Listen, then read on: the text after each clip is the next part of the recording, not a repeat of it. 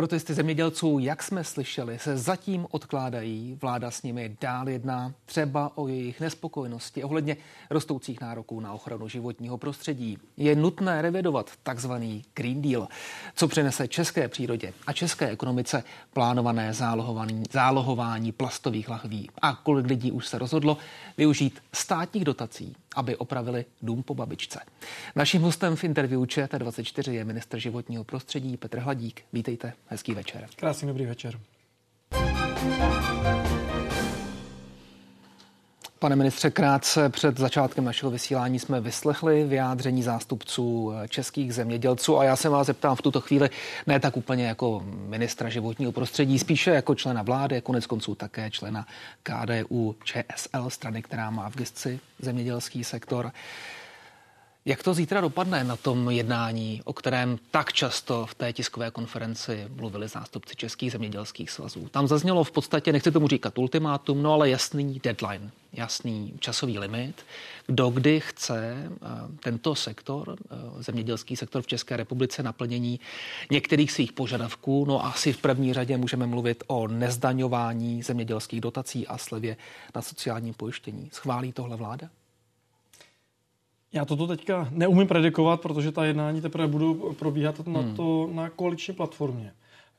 Zatím tady není zhoda, není jednota na tom, jakým způsobem zareagovat. Já ale musím říct jednu věc. Vláda Petra Fialy dodržela veškeré parametry toho, co vůči zemědělskému sektoru měla. Jsou to jiné země, které začaly, začaly třeba umenšovat některé podpory, když dám příklad Německo. Německo se nedávno rozhodlo, že vlastně nebude dotovat takzvanou zelenou naftu hmm. a díky tomu... Nedopadlo to dobře. Z hlediska spolkové vlády zemědělci donutili k ústupku. Tomu, tomu rozumím, hmm. ale jenom chci zdůraznit, že čeští zemědělci, vláda Petra Fialy se vždy chovala transparentně vůči tomu, co řekla. A tady je potřeba říct jednu věc. Ta otázka právě pojištění, to znamená podpory zaměstnanosti z pohledu zemědělství, tak tady musím říct, že to má velkou podporu K D U Č S L, dlouhodobě ju má a měli to zemědělci slíbeno. Co je potřeba ale říct, tady dlouho probíhala notifikace ze strany Evropské, Evropské komise. Takže já bych Takže... rozlišoval, jak rozlišoval to, co bylo slíbeno a to, co... Slíbeno jako tedy byla nový, sleva na sociálním pojištění nový požadavek v sektoru, takže to předpokládám a cítím to z vašich slov, že bude méně problematický bod na tom zítřejším jednání vlády, respektive koalice. Pak je tu ten druhý bod. To bych který... úplně neřekl, protože ono samozřejmě jsme také v jiné ekonomické situaci, než jsme byli. No každopádně to bude něco stát. To je potřeba si, potřeba si říct, že samozřejmě jsme v jiné uh, ekonomické situaci. Obecně uh, si myslím, že se ty požadavky trošku posouvají, protože ten základní požadavek, ze kterým je jednoznačná shoda, o který bojoval pan ministr Výborný na radě ministrů, je snížení administrativy, byrokracie, která opravdu už přesáhla nějakou hmm. míru, a narovnání podmínek, tak aby vlastně různí zemědělci, ono se tomu říká společná zemědělská politika, ale vlastně je to někdy soubojem těch národních rozpočtů, protože nějaká část toho rozpočtu do zemědělství, do zemědělství jde ze společného budžetu Evropské hmm. unie, ale pak se k tomu přidávají ty národní zdroje. A asi tady se, prostě ta nevyrovnanost je. Asi se nikdo nebude zlobit, když ubude byrokracie zemědělcům. Pak je tu ovšem ten další bod, o kterém zástupci zemědělských svazů mluvili a mluvili poměrně razantně před malou chvílí, tedy že požadují, aby nebyly zdaňovány přímé dotace. Koneckonců ministr Výborný tento návrh také prosazuje. Co to znamená jiného ve výsledku, než že ti teď už ziskoví velcí hráči v zemědělství budou mít navýšené zisky, zdůrazňuji už ziskový, ziskové firmy, na úkor českého státního rozpočtu?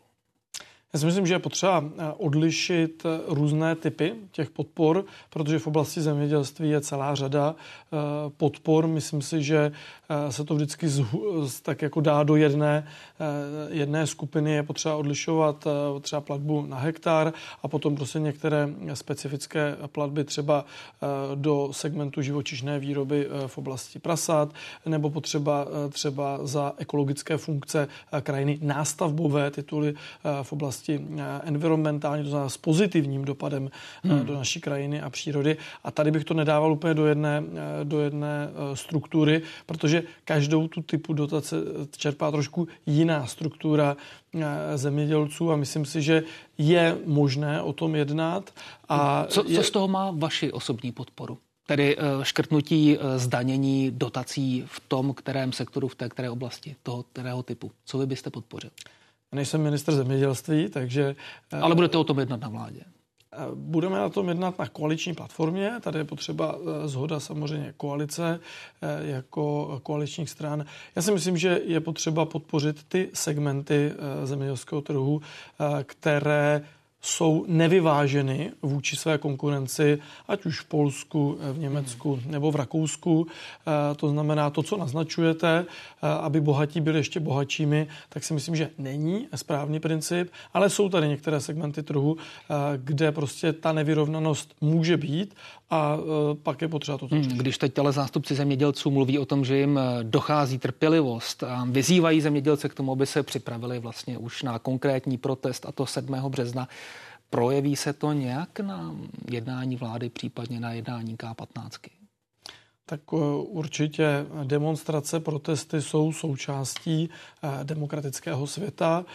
Je to legitimní, na druhou stranu to nemá vytvářet nátlak a myslím si, že pan ministr Výborný svými kroky, činy, velmi otevřenou komunikací, aktivitou dokazuje, že tady je snaha, komunikace, aktivita a hlavně tady to, co česká vláda slíbila a k čemu se zavázala, tak také plní, na rozdíl od třeba jiných e, svých kolegů hmm. v zahraničí. Říkáte, protesty patří k demokratickému životu v Evropě v posledních měsících. E, K němu patří poměrně masivně právě v zemědělském sektoru. Vidíme po celém kontinentu jeden protest za druhým.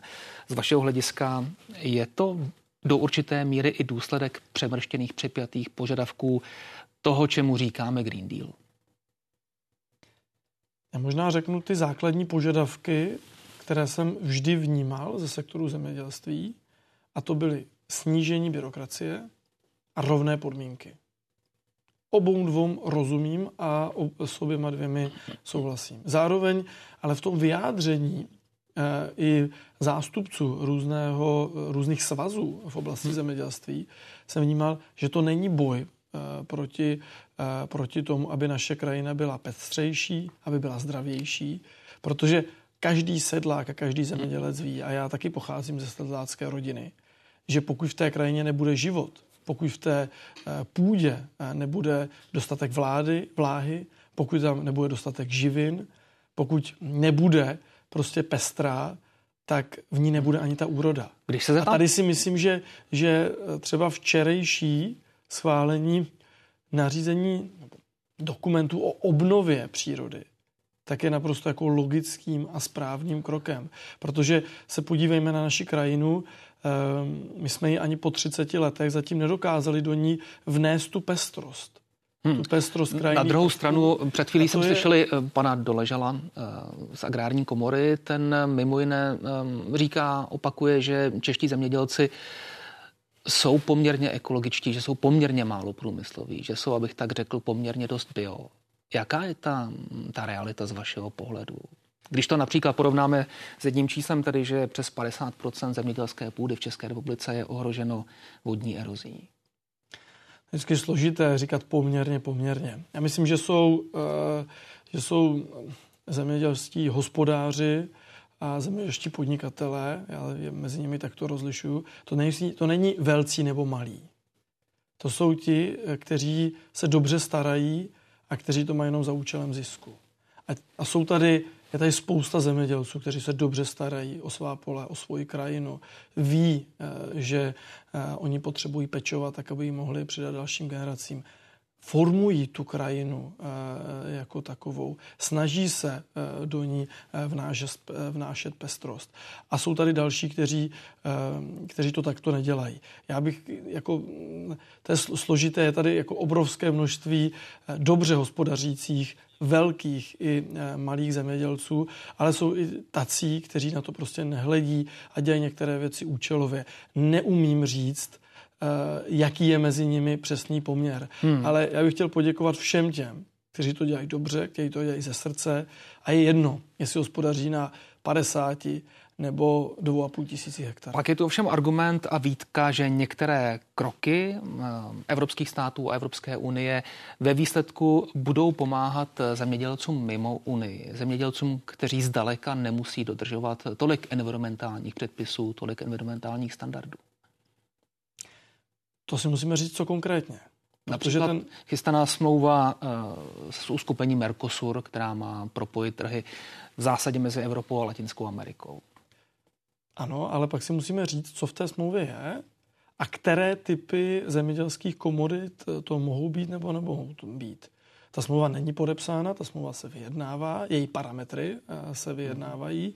Přístup taky Evropské unie se trošku za poslední roky posunul. Posunul se i k větší preferenci geneticky modifikovaných rostlin. To tady dlouho nebylo.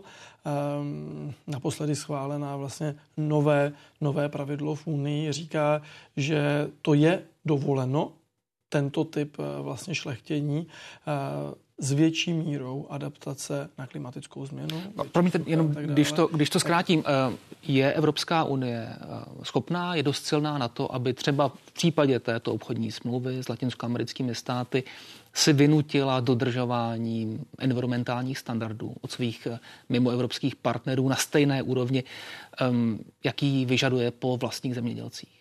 Byli bychom hloupí, kdybychom to tak nedělali. Byli bychom sami proti sobě a je naprosto nutné ochránit vnitřní trh Evropské unie nejen v sektoru zemědělství, ale ve všech sektorech.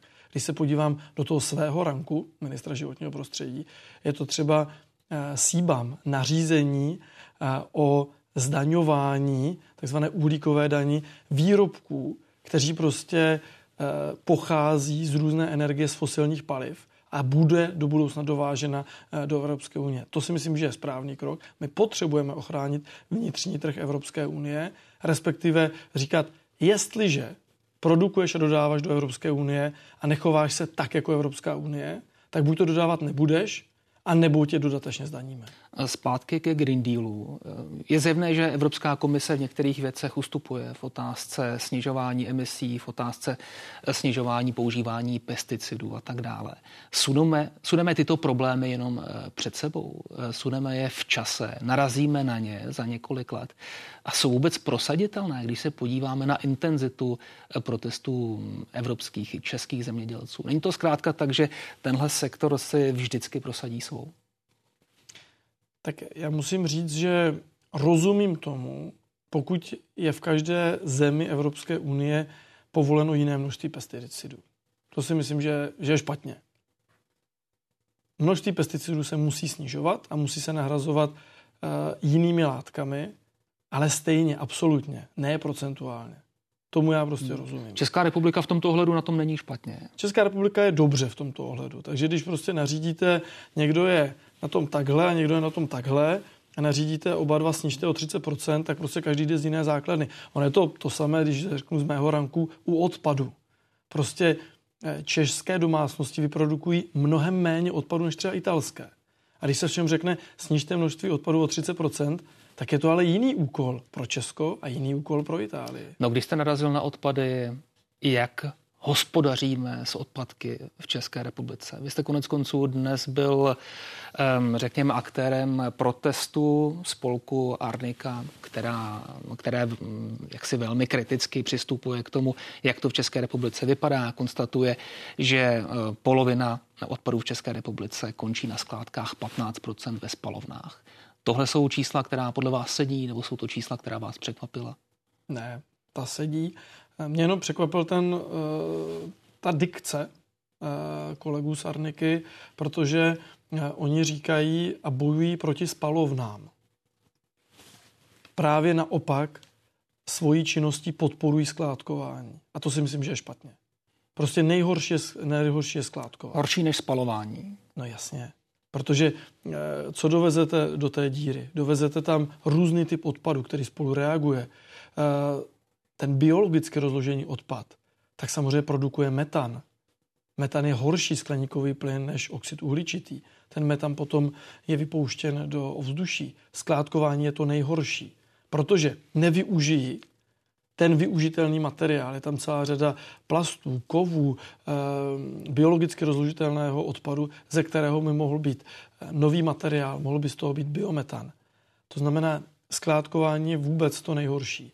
A ano, my se připravujeme na to, že se skládkovat nebude v roce třicet a děláme k tomu konkrétní kroky. Jsme, jsme dostatečně rychlí v těch krocích a jenom připomenu, že Česká republika se zavázala k tomu, že šedesát pět procent odpadního materiálu se bude recyklovat v roce dva tisíce třicet pět. Nemáme skluz? My jsme první vláda, která začala podporovat opravdu recyklační kapacity. Proto, aby firmy v České republice vyráběly z českého recyklovaného materiálu, především z plastu. Jsou tady dva velké úkoly. V papíru a ve skle nám to jde. Musíme začít ve velkém recyklovat plasty, proto taky zálohování například mm-hmm. petek a plechovek a odlišit biologicky rozlišitelnou složku, to znamená odpad, ať už gastroodpad nebo biologicky, rozliš, biologicky rozložitelný odpad a tento využít třeba pro kompostování nebo pro výrobu biometanu. Zálohování pé é té lahví, další velké téma, teď to běží v pilotním, řekněme, projektu či pilotní fázi, částečně v dobrovolné fázi, kdy to bude v České republice standard? Je tady několik řetězců, kteří se dobrovolně rozhodli to začít dělat. Je tady i online prodejce jeden, který to dělá dobrovolně. Já jim za to děkuji. My máme připravený zákon. Jsme po mezirezortním připomínkovém řízení. Teď to vypořádáme. Někdy během jara to půjde na vládu, potom do poslanecké sněmovny. Jakmile se zákon schválí, je tam musí být nějaká lhůta na přípravu třeba těch obchodů, nastavení toho celého systému. Za ten nejdřívější termín je polovina roku dvacet pět nebo začátek roku dvacet šest. Ještě prosím, schrňte, připomeňte, proč nestačí třídění? Češi jsou přece docela dobří ve třídění. Češi jsou mistři ve třídění a já jim za to moc děkuji. Problém je to, co se udělá potom s obsahem té žluté popelnice. A tady už má, jsme hrozně špatní v té recyklaci. My potřebujeme přidat v recyklaci plastů, materiálovém využití a začít do využívat zase zpátky k materiálu, který hmm. se dá recyklovat. Taková petka je vlastně donekonečna možná recyklovat. To samé plechovka, je to čistý hliník. Hliník se dá znovu použít a vlastně ten, ten cyklus může být opakovatelný. To se dnes neděje. Vlastně naším principem je ze starého vytvořit nové, tak to u celé řady typů materiálu. A proto vlastně dochází postupem k zjednodušování počtu těch různých plastů a k větší míře recyklovatelnosti. A samozřejmě nastupují nová témata, jako je třeba chemická recyklace, která do budoucna vlastně ty polymery zase bude zpátky hmm. vkládat do primárního. No, ale budoucna. Zatím tedy to, co čeká na české občany, je, že od příštího roku už prostě nebudou chodit tak často do žlutých kontejnerů, ale čeká je možná delší, možná komplikovanější cesta do obchodu, kde prostě budou vracet zálohované lahve.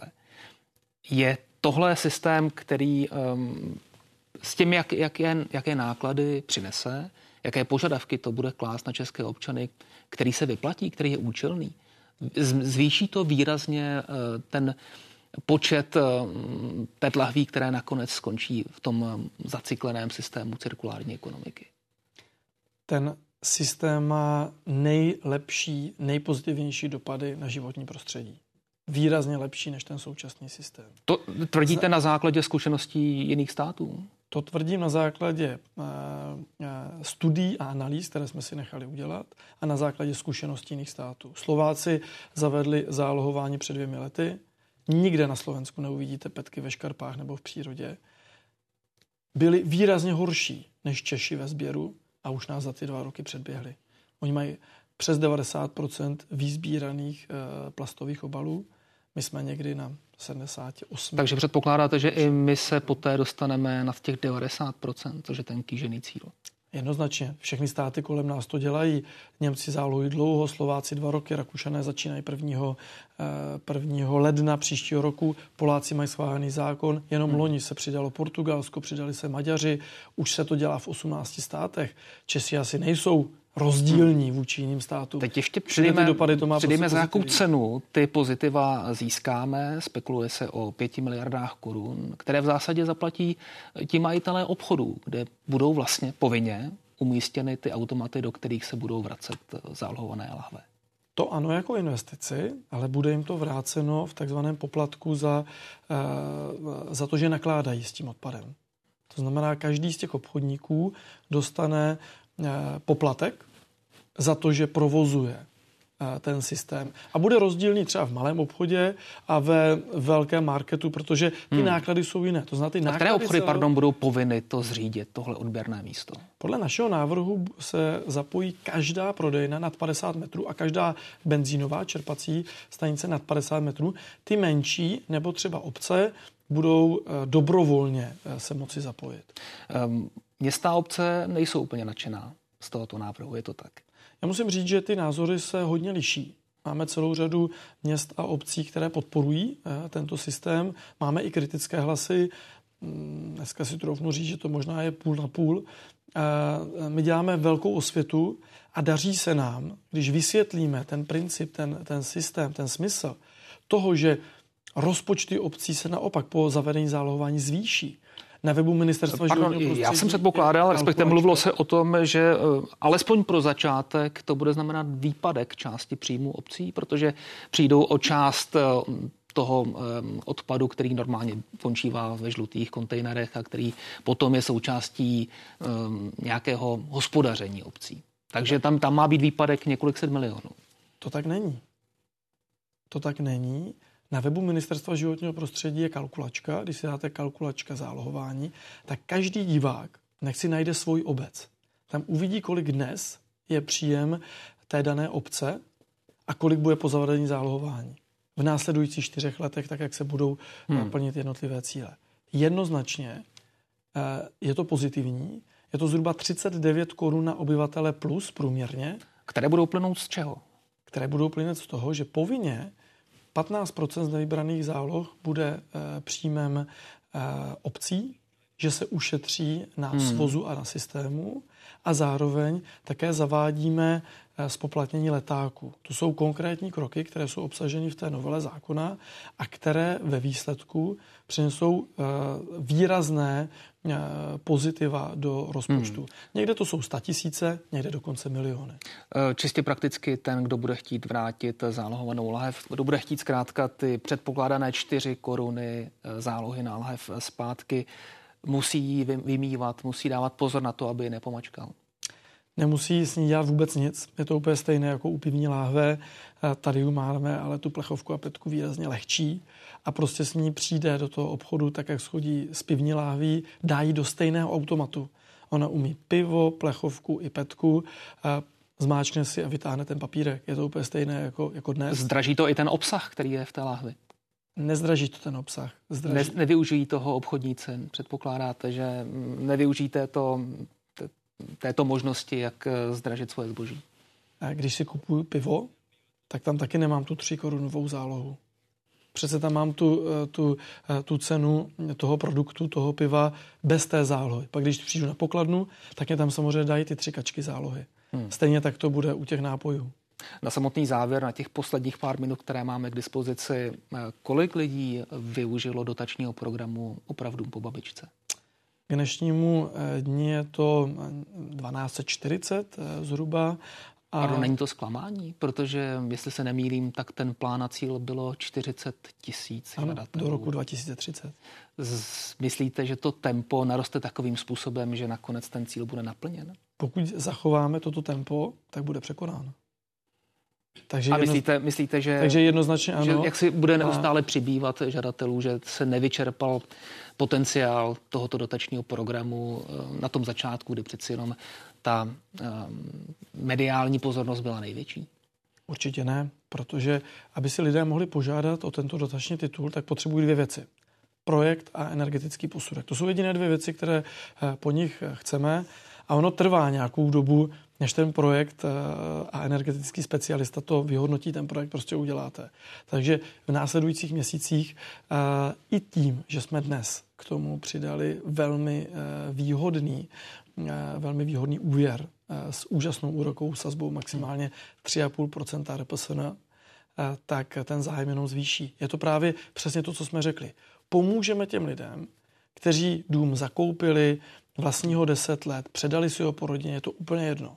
Jsou ekonomicky aktivní, ale neměli teď dostatek peněz, hmm. aby si mohli svoje domy zateplit, vyměnit okna nebo instalovat tepelné čerpadlo nebo třeba fotovoltaiku. Stále všem trvá ta diskuze, která tento dotační program doprovází od samotného začátku. To jest, vytváříme tím dvě vrstvy občanů, dvě skupiny občanů. Jedna skupina domy vlastní, druhá nikoli. Jedna má nárok získat peníze od státu, druhá ne. To není pravda. To není pravda. My máme od září v rámci Nové zelené úsporám celkem šest podtitulů. Tři jsou do rodinných domů, tři jsou do bytových domů. A právě ten, ta N Z U bytovky standard míří k těm nájemním domům.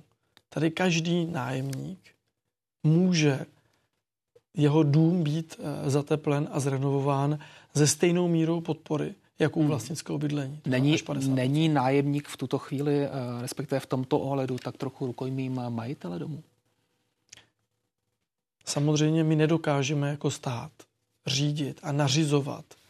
My na jednu stranu voláme, nenařizujte, nedávejte e, nějaké restrikce a na druhou stranu říkáme, tady jim to nařídíme. Takže tady my chceme určitě zachovat ten volný trh. Zachovat to, aby tady byl tlak nájemníků. Každý nájemník samozřejmě může i využít případně nabídku jiného bytu, třeba v zatepleném domě. Myslím si, že dneska už je to standard a je tady nabídka ze strany státu pro každého vlastníka získat až padesát procent na renovaci vlastního majetku. Petr Hladík, ministr životního prostředí, byl naším hostem. Moc děkuji. Mějte se hezky, pěkný večer. A ještě přidám pozvánku na večerní události, komentáře a s úvodní trojici hostů s poslancem Radkem Vondráčkem z Hnutí Ano, europoslancem Luďkem Niedermayerem z TOP nula devět a prezidentovým poradcem, diplomatem Petrem Kolářem budeme diskutovat o projevu Vladimira Putina, ve kterém hodnotil stav Ruska. O západních sankcích a také o sporech uvnitř V čtyři začínáme v deset hodin večer. A teď už události. Hezký večer.